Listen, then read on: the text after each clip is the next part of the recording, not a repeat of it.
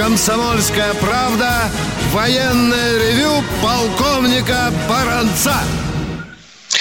Добрый день, дорогие товарищи. Начинаем очередной выпуск военного ревю. А это значит, что с вами не только Баранец, но Ну и... и Тимошенко.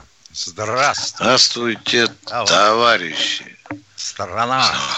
Слушай. Слушай. Ну что, дорогие э, друзья, во-первых, строках своего письма, как это писалось в старину, мы прежде всего с Михаилом Тимошенко поздравляем всех причастных к радио России. Сегодня 7 мая, сегодня День радио. Есть еще один праздник, уже военный, имеющий отношение тоже к радийной службе. Сегодня у нас в России отмечается День связиста и специалиста радиотехнической службы ВМФ России, морские радисты и связисты, вас тоже искренне поздравляем с праздником. И коротенько, коротенько отвечу на вопрос. Очень много, э, многие звонящие, пишущие в «Комсомольскую правду» спрашивают, во сколько 9 мая начнется воздушный парад. Отвечаю конкретно и по существу. Как только Владимир Владимирович Путин в 10 часов утра закончит свое обращение к народу от огня, от могилы неизвестного солдата, сразу же и начнется военный парад. Ну, это где-то, Воздушный. наверное, день. Воздушный Воздушный, парад. воздушный парад, да. Это порядка где-то 10, э, 10, 10, 10, 12. Ну, а сегодня, конечно, у нас тоже будет победная тема. Э, Мы сегодня вам расскажем о том, как великое знамя победы... Не сегодня. сегодня- Завтра, Витя, Я- Твою мать, я говорю, мы Мою сегодня вам расскажем. Все, я закончил, давай. Ты не ослышался, Се- что ли? Я говорю, мы сегодня вам расскажем. Ведь, Витя, завтра рассказывай. То я снова с ума. Сегодня, сегодня а, мы должны были рассказать о неожиданных и э, о происшествиях и основных событиях в наших вооруженных силах. Ну, во-первых, у нас около трех тысяч, куда же это обойдешь, зараженных э, коронавирусом в войсках. Чуть больше в войсках, непосредственно линейных частях, чуть меньше а, в военно-учебных заведениях. Это раз.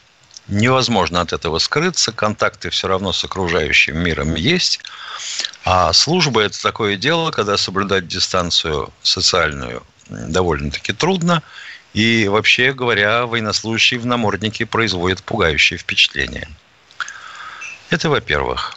А во-вторых, наши друзья-американцы никак не успокоятся. Ударная группа эсминцев типа «Эрлиберг» в сопровождении фрегата военно-морских сил Великобритании вошли в Баренцево море. Ну а как не войти-то? И пытаются в черное сейчас просунуться. Ну как не войти-то? Ведь мы же до сих пор для них папуасы.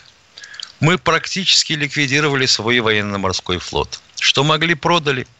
Что не могли, порезали на иголки, остальное бросили гнить. Э, Так не делают просвещенные люди. Ну как же, это же неправильно. У нас флот-то был по численности равный. Хорошо, если осталась четвертинка от прежнего состава.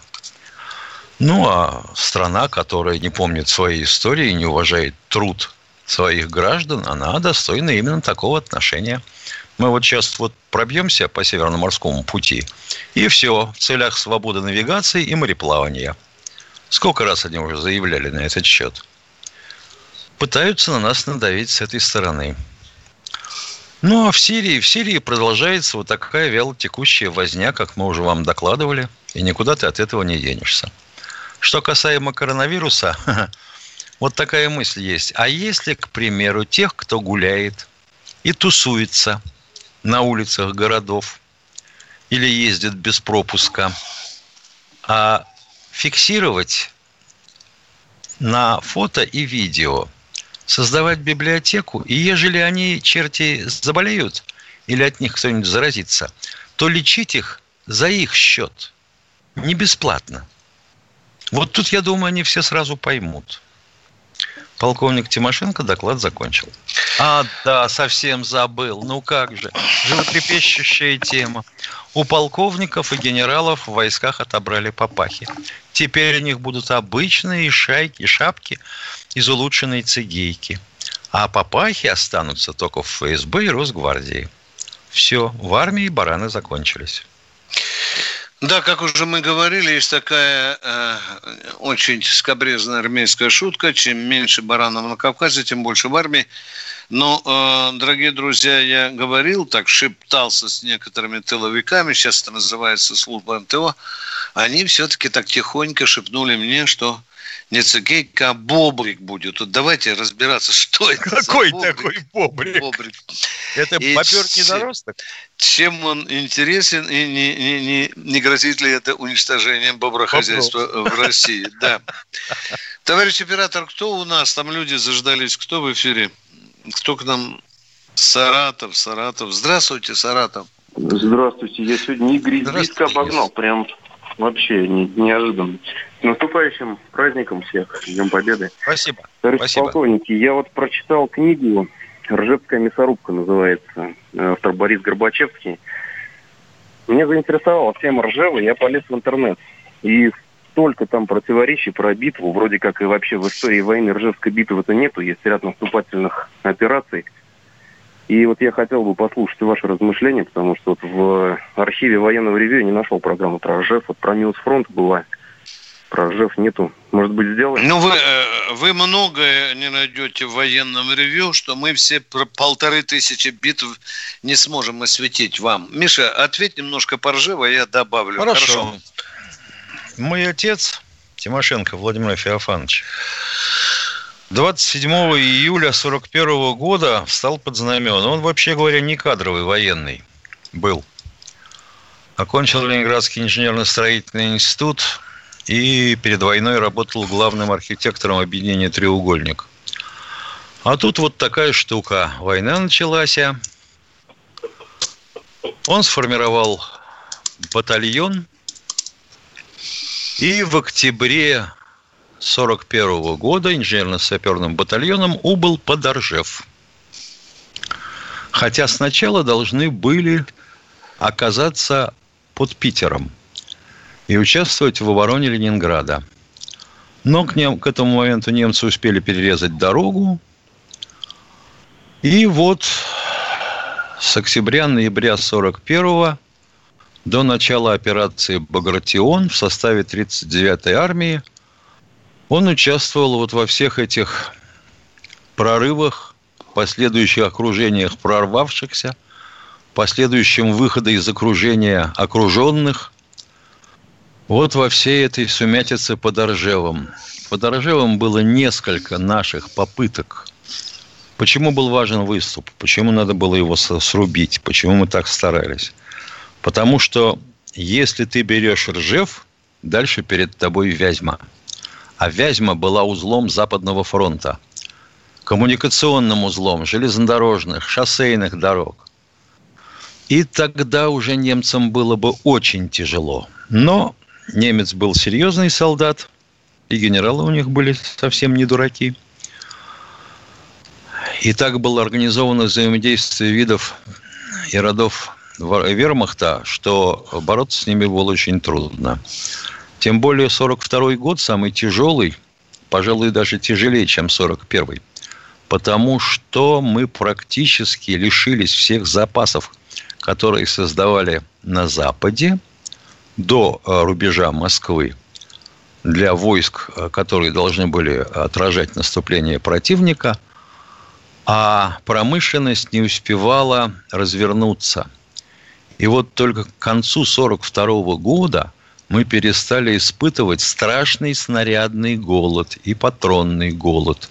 Отец вспоминал, что вот, допустим, когда 39-я армия в полуокружении дралась полгода,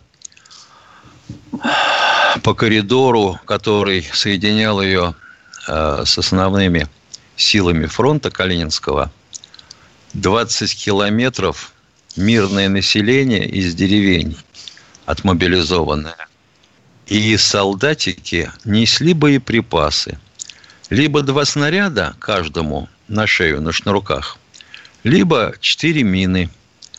Естественно, босиком, потому что грязь по колено, распутится.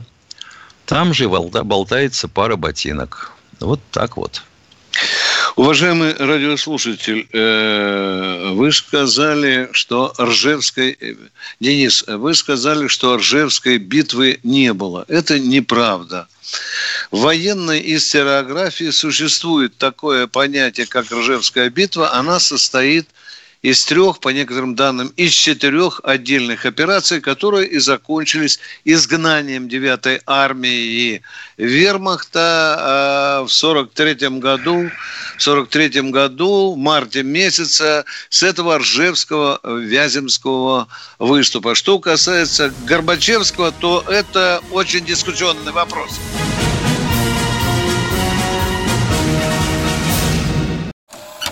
Давным-давно в далекой-далекой галактике. Я просыпаюсь. Ein, zwei, полицай Дружка моя, я по тебе скучаю. И Сережа тоже. Мы с первого класса вместе. Тетя Ася приехала! Небе тучи, а тучи. А также шумелки, пыхтелки и сопелки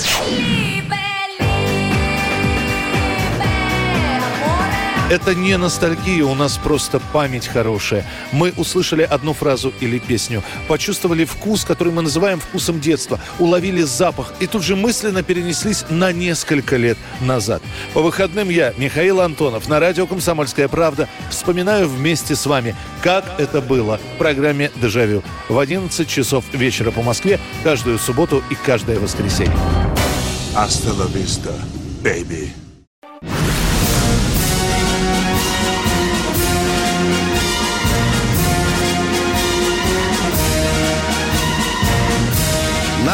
радио «Комсомольская правда» военное ревю полковника Баранца. С вами беседует и полковник Михаил Тимошенко, а у нас Станислав из Москвы. Здравствуйте, Станислав. Здравия желаю, товарищ полковники. Вот я слыхал одним ухом то, что в Подмосковье э, какой-то бизнесмен закупил участок территории. А на этой территории находится крупная моги... Ой, братская могила.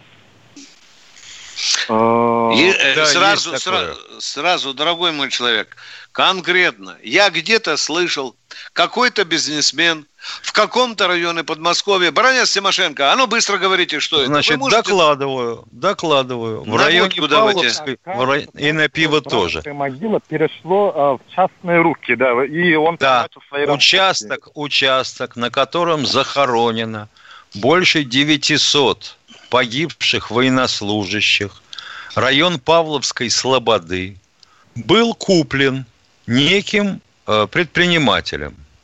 При этом попытка выяснить, каким образом воинское захоронение было включено в состав продаваемого участка, честного ответа в местной власти не дало, потому что они сказали, что а все документы утеряны. Утеряны документы, утрачены, нету их. Вот мы и продали. Я лет 15 назад э, писал о потрясающем случае аналогичного порядка. Такой же бизнесмен купил себе участок, но видите ли, на пути забора стояла братская могила с костями погибших защитников Москвы. Не, ну это не Что сделал этот дядя? Дядя ночью подогнал экскаватор, выгреб эти все кости, вырыл в 20 метрах поближе к дороге эту могилу, замуровал, поставил памятник и пошел, потираючи руки, выпрямил свой участок в 60 соток. Так что чему тут удивляться, дорогие друзья? Вот такое у нас Это к отношение. вопросу о том, это, это к вопросу о том, любишь ли ты свою родину, ее историю и согласен ли ты ее защищать. Да. Или тебя сразу надо на Колыму. У нас любовь в эфире. Здравствуйте, Любовь. Здравствуйте, уважаемые полковники. Ну, прежде всего, я хотела бы поздравить вас и всю страну с великим Днем Победы. Спасибо. И, знаете, у меня такая ремарка небольшая. Я вчера слышала, как звонила женщина с негодованием, раздражением по поводу того, что она не могла дозвониться по определенному телефону «Комсомольской правде». Она интересовалась смертным полком, я так понимаю. Так вот, я, э, я хотела бы разъяснить. Все дело в том, что этот телефон не для общения, а для только для голосовых и сообщений, и вообще сообщений, то есть Viber и WhatsApp. Вот, если она слушает, вот чтобы она это самое, это нужно послать по, по этому телефону голосовое сообщение, но не дозваниваться по нему. Вы же тоже это знаете, просто немножко вчера Да. это. Вот. А она, она все время дозванивается и негодует, что она, ему- ей, видимо, очень хотелось поучаствовать. Мне стало ее просто очень жаль. Она, вот, так что ей надо отправить голосовое сообщение на этот номер. И тогда она... Спасибо за ваш звонок. Будем надеяться, что она вас слышит. Сергей из Новосибирска, здравствуйте. Здравствуйте. Здравствуйте, товарищи Се- офицеры. Здравствуйте, здравствуйте, товарищи. Вот поздравляю Здравствуйте, товарищ офицер. Здравствуйте, здравствуйте. вас, поздравляю вас и всех комсомольцев с Днем Радио. Это во-первых. Спасибо. Спасибо. Спасибо, хорошее поздравление. Короткое, Да. ясное. Берем Сергей из. Москвы, добрый день. Здравствуйте. Добрый день. Хочу поздравить вас со следующим праздником. Сегодня, 7 мая, День Вооруженных сил Российской Федерации. В этот день, в 1992 году, был подписан указ президента России номер 466. о создании Спасибо, что напомнили. Это правда. Это правда. Да, так спасибо. Отсюда, отсюда, отсюда вопрос. Почему его практически не празднуют? Иногда, даже помню Сердюков, ну уж пресловутно, э, так сказать, ну ладно, значит, он поздравлял вооруженные силы. Сегодня я, правда, министр не смог по- поймать там на канале Красный Дом. У нас сегодня три новости самых совершенно. Э, Это первая новость. Снесли Дом-2. Вторая новость. Арестовали Челентана. Он же Толя Бык. Третья. Выводим войска. Ну как такой праздник совершенно никому никогда. Ведь служат же ребята сейчас. Вовсю служат, болеют, страдают там и прочее, пятое, десятое. Ну, Почему его вот так затерли, не знаю я. Трудный вопрос. Я попытаюсь с беспощадной честностью ответить. Дорогие друзья, конечно, память о советской армии, она невероятно жива. И в умах большинства людей, особенно нашего старшего возраста, как-то день рождения российской армии отдельно от советской, вот потому он как-то и не приживается. Все, что я могу сказать. Тем не менее, пытаются как-то отметить, но все это как-то бледновато, дорогие друзья, на фоне Дня Советской Армии и Военно-Морского флота. Наверное, тут ничего не поделаешь. Тут есть и какие-то психологические моменты, о которых, в общем-то, и говорить как-то не принято. Давай, Миша, что добавь, скажи, может, Я думаю, что что-то- если бы у нас в вооруженных силах остались знамена частей и соединений той, покрывшей себя неувидаемой славой советской армии, все было бы иначе. Да, есть также, дорогие друзья, как 7 ноября перенесли на 4 ноября. Так же точно, как мы ехидничаем День независимости. Ведь резонно, да? О какой независимости? Вот так эти празднички как-то пресные проходят. Кто у нас в эфире? Юрий Москва. Здравствуйте, Юрий из Москвы. Добрый день. А, у меня такой вопрос. Вот сейчас как раз а, майские дни идут, и а, есть одна тема, которая, а, ну вот, по крайней мере, на центральных каналах вы- вызвала такое острую достаточно реакцию. Вот у меня к вам вопрос, только а, с точки зрения, я все-таки попрошу исторической правды, а не идеологических оценок, там, кто, кто, как... Не учите нас жить, пожалуйста. Не учите нас Не, жить. нет, Задавайте я вопрос. вас Вы вопрос задавайте. Объясните, пожалуйста, а, каким образом а, маршал Конев, а, вошедший в Прагу, так сказать, э, да, а, совершенно не понес потерь, освобождая Прагу, да, и почему... Это неправда. Сразу, сразу, Ну, дорогой мой человек. Ну, Это, почему это брехня. Ну, с- Это ложь. Это ложь. Вы же посчитайте, сколько людей там погибло. Там какое кладбище, дорогой мой человек. Так сюда вопросы не задавать. Вы звоните на 12 другую радиостанцию. тысяч. 12 тысяч убитых. Что вы мелите, дорогой мой человек? Без потерь взял Прагу. Тут такие сюда не звонят, дорогой мой человек. Почитайте букварь сначала. Поехали дальше. Кто следующий? Олег Здравствуйте, Севастополь, Олег здравствуйте. Севастополя. Олег Севастополь, да? Да. да. Добрый день, товарищи полковники. Поздравляю с праздником Ради- Дня радио, вас, всю редакцию и всех слушателей с наступающим Днем Победы. У меня вопрос. Спасибо. А, Я читал, что во время Вьетнамской войны америкосы распыляли какой-то реагент, который провоцировал обильный осад. А, насколько это правда? Возможно, ну, Но это насколько правда. Называется Да. это правда. Отвечаем Да. на ваш вопрос. А в печати его называют обычно Agent Orange, Да. оранжевый агент. На самом деле это было средство, обеспечивающее, а, ну, грубо говоря, листопад. Потому что, обнаружив вьетконговские войца- войска под прикрытием листвы, американцы не могли. И вот они распыляли этот дефолиант. Да. Предельно точно э, другого ответа не может быть. Представьте себе там пальмы, у которых ширина сантиметров 80 и длина, может быть, метров 5, да. И все это густо заросло. Для, для проблемы, для авиационной, для авиации, э, для разведки э, авиационной, это были большие проблемы. Едем дальше. Кто у нас дальше? Э, Быстренько, Сергей Москва, здравствуйте. Здравствуйте, товарищ Здра-. Скажите, пожалуйста, почему у нас так мало информации о Курлянском котле? И какая роль была там латвийских э, коллаборационистов, что они так долго держались до 10 мая? Дорогой мой Это человек, какой? если не стараться искать источники, не читать их, то, конечно, будет очень мало информации. Для этого ну, очень обширная информация об этом событии, об этом курлянском котле, как вы говорите. Есть это. Миша, он, только суть вопроса в чем? Что там мы перекосили что-то, он говорит, или что? Нет, Я не понял. Нет, там получилось ведь вот что.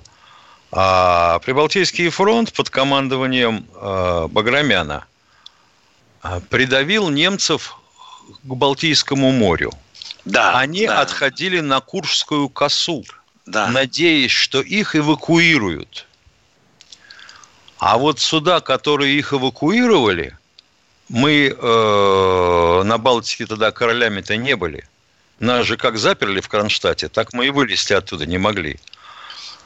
Выходили очень плохо. Тем не менее, немцы успешно эвакуировали тех, кого могли. А те, кто оставался там еще не эвакуированным, сопротивлялись ожесточенно. И в армии даже ходил такой анекдот, не анекдот, побрехушка, не побрехушка, когда уже взяли Кенигсберг, и вдруг слышат стрельба, выстрелы, грохот орудий. И один офицер спрашивает другого, Коль, что за грохот такой? А это Баграмян немцев добивает. И были там коллаборационисты, конечно, уважаемые Были, активно понял. участвовали в этом. И в немалых количествах. Они долго мочали, пока не распался Советский Союз. Ну, а сейчас доблестно маршируют по улицам своих городов, как бравые защитники Гитлера и сторонники Гитлера. Дорогие друзья, сейчас мы уходим на коротенький двухминутный перерыв.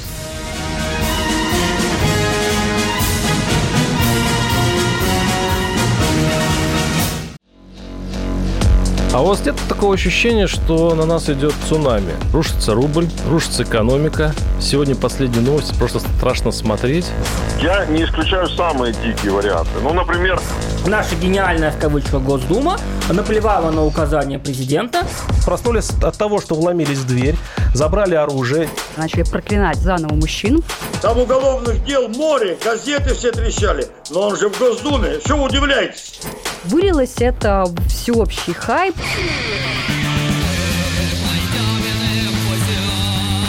Человек против бюрократии. Программа Владимира Варсовина. Гражданская оборона. На радио «Комсомольская правда». Каждый вторник в 5 вечера по Москве.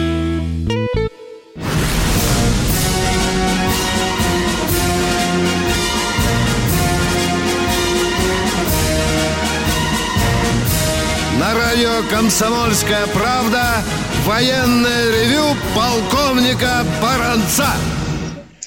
На ваши вопросы, напомню, дорогие товарищи, отвечает и Михаил Тимошенко. Мы вместе отвечаем на ваши вопросы. А у нас Михаил из Москвы, по-моему, да, дозвонился? Александр, Александр. ты, тысячу извинений. Да, здравствуйте, Александр. Александр. Э, Здравия желаю. Александр, С удивлением из Википедии узнал, что в гражданскую войну против Красной Армии отряды Антонова на Тамбовщине и отряды Камуча на Волге воевали под знаменами сегодняшнего триколора и были там разбиты. Российская армия – наследница славы побед советской армии. Поэтому, наверное, на параде победы, знамя победы надо нести первым, а не после триколора. Ваше мнение? Вы нам уже, по-моему, Нет, ми- я раз, первый раз. пять задавали, Нет, задавали я- я этот впервые вопрос. Я впервые. Да, у нас у каждого есть э, свое личное мнение. Э, ну, во-первых, сейчас э, пешего не будет парада, но я тоже считаю, что на параде Победы, знамя Победы должно идти первым. Первым. Ну, а остальное это уже знамя, я считаю, Российской Федерации. Да не мешало бы там нести знамя Советского Союза, потому что советская армия, или красная, она правильно называется, потому что советский народ победил Рабо- Гитлера. Рабоче-крестьянская Красная Армия. Да, да. И она, за- да, РККА, правильно вы говорите, рабоче-крестьянская Красная Армия. Но это наши личные мнения. Там Хорошо. вверху есть какие-то иные воззрения, да. И маленькая справочка. Вот неделю тому назад упоминался санаторий «Империал» в Красных, в, Кар- в Карловых Варах. Он был, Ну да. он был собственностью войск СС и был взят как военный трофей советской армии, а не чешская собственность. А Сталин, ну вот о Чехах что можно сказать, дал согласие на возврат судетов Чехословакии и э, на то, чтобы оттуда убрали, изгнали живших там 3, 3 миллиона судетских немцев. Поэтому чехам надо за это благодарить Советский Союз и Россия, а не поступать так, как поступают они сейчас. Да что вы, благодарность это такой тяжкий, невыносимый я груз. Понимаю, я понимаю. Поэтому есть такое слово неблагодарные халявщики. Да. я уже говорил, что пройдет еще полгодика и год, и Башар Асад будет шпинять нас в хвост и в гриву, что не Да. так мы брали. Это обязательно, дорогие друзья, это неотъемлемая часть вот таких благородных дел, которые Советский Союз и теперь Россия делают за рубежом. Кто следующий? Игорь Москва, здравствуйте. Здравия желаю, товарищи офицеры. Вопрос такой у меня сейчас будет. У меня сын послезавтра заканчивает академию, лейтенант получает досрочно, вот их всех. Какую академию? Михайловскую. Понятно. Артиллерийскую, понятно. Да, да, ну он ракетчик у меня будет. Он не Да, да, да. И вот послезавтра у них выпуск, вот месяц у них отпуск. А вот меня интересует, а дальше, вот как он к месту службы поедет, их будут там ждать. Потому что там все рассчитано же вот 20 июля, допустим, 25 июля. Как вот это вот А вопрос, потом, как а потом он поедет к месту службы. Да, Его да, там да, будут ждать с интересует- таким, с таким нетерпением, с таким нетерпением. И на две недельки куда, Миша, его уложат спокойненько? Ну, на на- две как недельки? начало, для начала на карантин. На карантин, да. А потом скажут, что? А ты еще и без жилья. А, ну, погоди, вот у нас сейчас соберется жилищная комиссия, ну да, года через полтора. А пока иди тут по улице Советской, поищи где-нибудь, где вечером окна темные, и заселяйся.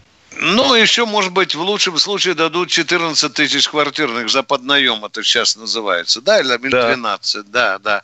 Снимешь Хотя квартира- полюрты. Да, хотя квартира может стоить 20. Ну, это смотря в каком населенном пункте. Отец, мы не скобрезничаем. Ну, скорее всего, что будет так. Все-таки месяц впереди. Будем надеяться, что может быть проклятая плата в конце концов появится и, может быть, немножко ослабнет э, вот, это, вот эти тиски, в которые мы сейчас зажаты, правильные. Здравствуйте, кто следующий? Здравствуйте, Дмитрий из Красноярска. Бой. Алло. Васю, Васю позовите, Борю. Да, Игорь Бийск, здравствуйте. Здравствуйте, товарищи офицеры. Э, Хотел бы, вот вчера не дозвонился я до вас.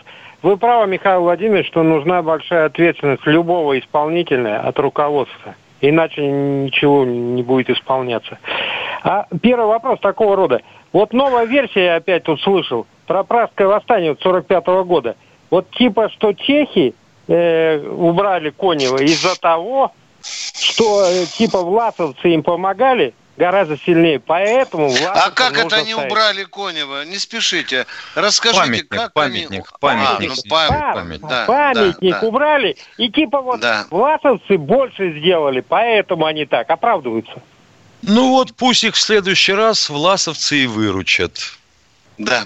Ну. Они Ну, по- так было Но были, были там власовцы, они потом рванули в сторону американцев. Были они. Но решающую Ага, роль не понятно. они сыграли в освобождении Праги. У власовцев Вы- была основная задача прорваться в американскую зону. зону. И когда Конев начал напирать и зажимать их там в в кольцо, они, естественно, убежали из Праги. Вот такие они освободители Праги. Едем дальше. Они освободили Прагу от себя. Да. Так, а второй вопрос. Э, Вот второй вопрос. Я смотрел, вот у американцев э, создают большое количество авак- аваксов, ну, понятно, э, самолетов с аваксом.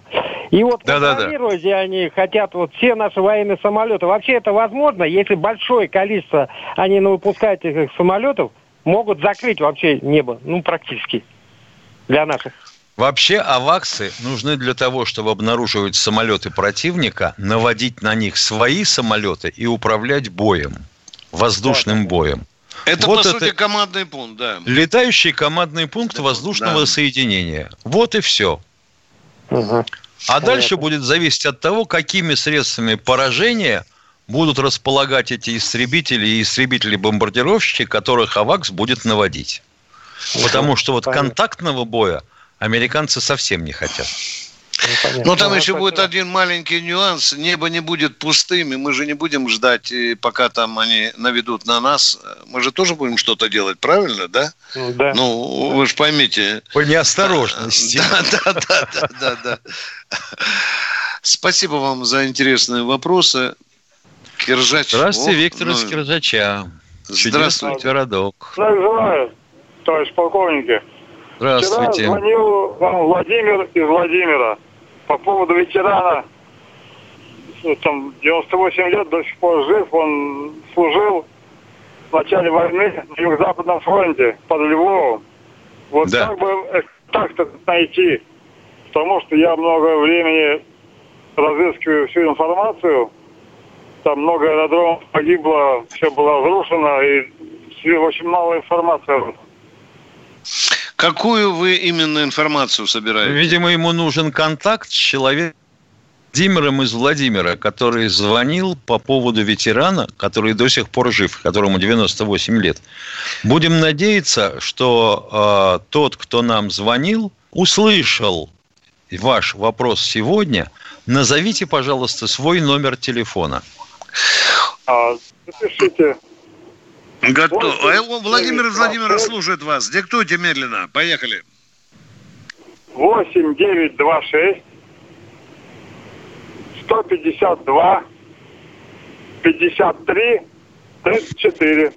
Виктор. 8, 8 9 2 6 53 152 сначала. 152 53 34, да? Да. Уважаемые радиослушатели, Виктор, один спасибо. да, журналистский вопрос. А какую вы информацию хотите, вот связавшись с этим человеком, получить? Ну, мне просто как журналисту интересно. А, Просто, возможно, какие-то воспоминания у него есть. Потому что в первый день войны погиб один родственник, прямо вот был автоавиамехаником. А, а летчики, который там же служил, вообще никаких известий. В общем, вот... Понятно. пытаюсь Спасибо, найти. спасибо. Теперь понятно. Спасибо вам большое. Телефон мы объявили. Едем дальше. Кто у нас в эфире?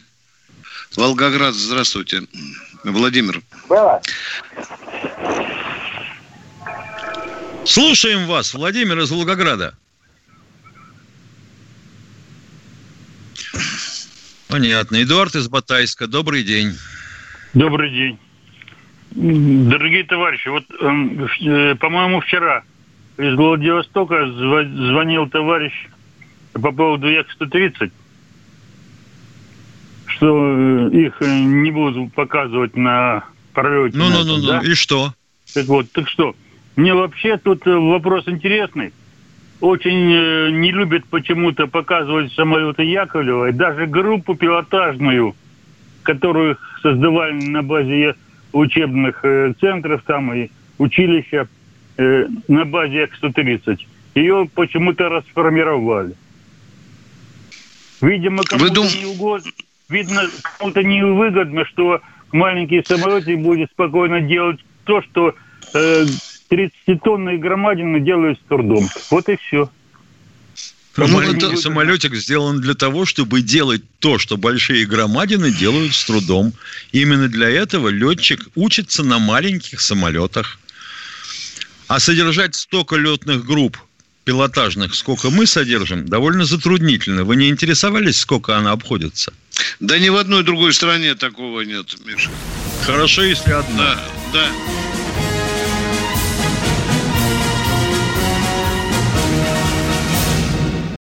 Ты виноват уж тем, что говоришь по-русски. В последнее время случаи притеснения и нападений на национальной почве участились. Прохожие на улице никак не пытались помочь иностранцам и остановить нападавших.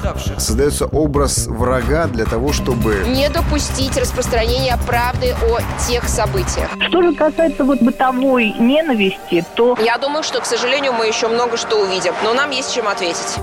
«Национальный вопрос» на радио «Комсомольская правда». По воскресеньям в час дня по московскому времени.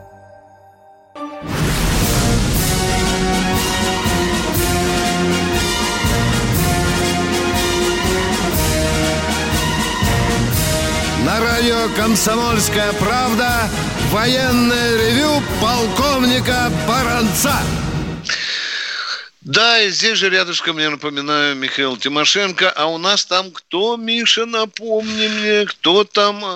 Виталий из Москвы. Москвы. Здравствуйте, Виталий. Добрый день, товарищ полковник. С наступающим Днем Победы.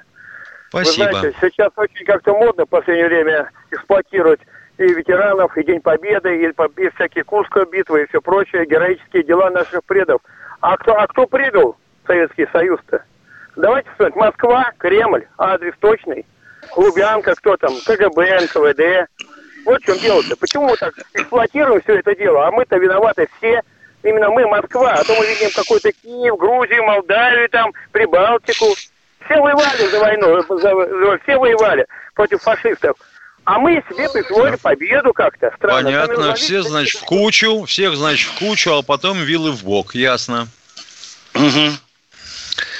Я могу согласиться э, с вашим тезисом о том, что мы часто шпиняем Горбачева в хвост и в гриву, да? А вы правы в одном, что если бы э, вышли миллионы на улицу, то Михаил Сергеевич бы в хвост поджал и, наверное, бы в другую сторону мог повести страну. Ну, если бы только он не предал КПСС. Это сложно. этого всё и началось. Да, да, да, да. Дорогие друзья, ведь он же в Вашингтоне сказал, коммунист номер один. Я считал своим делом в жизни уничтожение коммунизма. Здравствуй, попа, Новый год, поцелуй меня, кирпич. Михаил Сергеевич, а портбилетик где ваш сейчас? Кто там следующий? Противно А говорить вдруг, а вдруг вернуться? А он у меня Да. вот он. Под селечкой. Здравствуйте. Владимир из Жуковского. Ой, из Волжского. Волжского. Прошу прощения. Из Волска, это я, Владимир Михайлович, из города Волжский, Строградская область. Хотел у вас спросить, товарищи полковники, это правда или ложь? То, что товарищ Мишустин от 18 января 2020 года подписал договор с израильской стороной, с израильским государством за номером 26Р о сотрудничестве в области усыновления наших детей, чтобы они там и усыновлялись, наши дети в Израиле. А Мишустин имел на это право юридическое? А вот это- об этом я не знал. Ну, он уже подписал, наверное. Везде такое... Наверное, или подписал? Нет, нет, по, постойте, постойте. По комсомольскому радио было такое объявление. Еще, еще в то время, когда это э, Медведев при делах был. А Мишустин был наловиком, да? Правильно? И он подписывал вот такое международное а соглашение, да? Которое подписывается обычно на уровне... Дорогой мой человек, мы вилами водим по воде. Пожалуйста, 20 потрудитесь 20 найти но- номер этого постановления. Дату. Дату. И пришлите нам, пожалуйста. Да, вот тут не комментируют на войне. Вот я где-то слышал на базаре, одна бабка сказала, ребят, ну давайте будем посерьезнее. Вот тут многие умно звонят и говорят, вот номер указа от такого-то числа. Все понятно. Вот скажите, полковники, вот вроде я слышал, что... А Мишустин в какой ипостаси был 21 февраля? В какой ипостаси? Кем он? Не мог, он не мог подписывать такого. 18 января 18 января. Кем он был? Премьером или еще наловиком, а? Прем- премьером же он был. 18 января 2000 2020 года, 26Р. Было подписано. Внимание.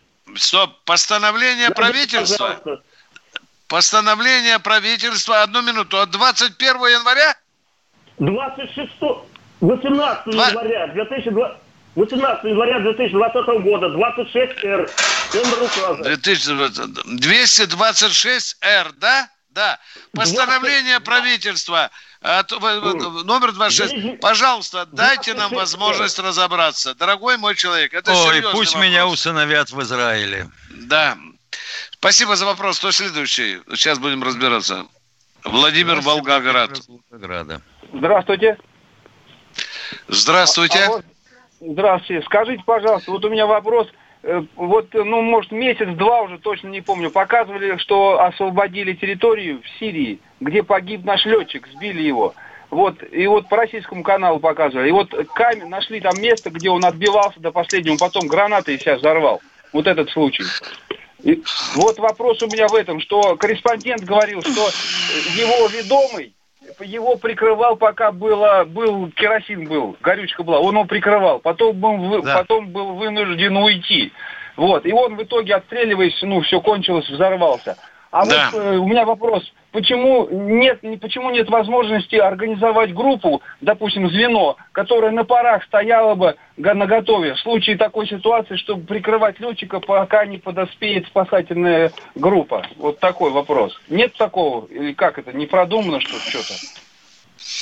Да, нет, вопрос. аварийно- нет, а есть аварийно-спасательная служба.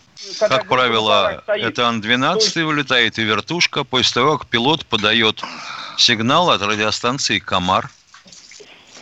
А если в бою, а если в бою, то прикрывает. А если это удалено от аэродрома? Ну что, прощаемся до завтра. Миша, объяви все-таки, ну ладно, тему. Мы завтра поговорим о том, как в Москву доставлялось знамя победы. Роман Голованов, Олег Кашин, летописцы земли русской. Роман, вы разговариваете с дедом. Напоминаю я вам, у меня в жизни было, ну не все, но многое. На митинге российских либералов на Таймс-сквер в Нью-Йорке я тоже выступал.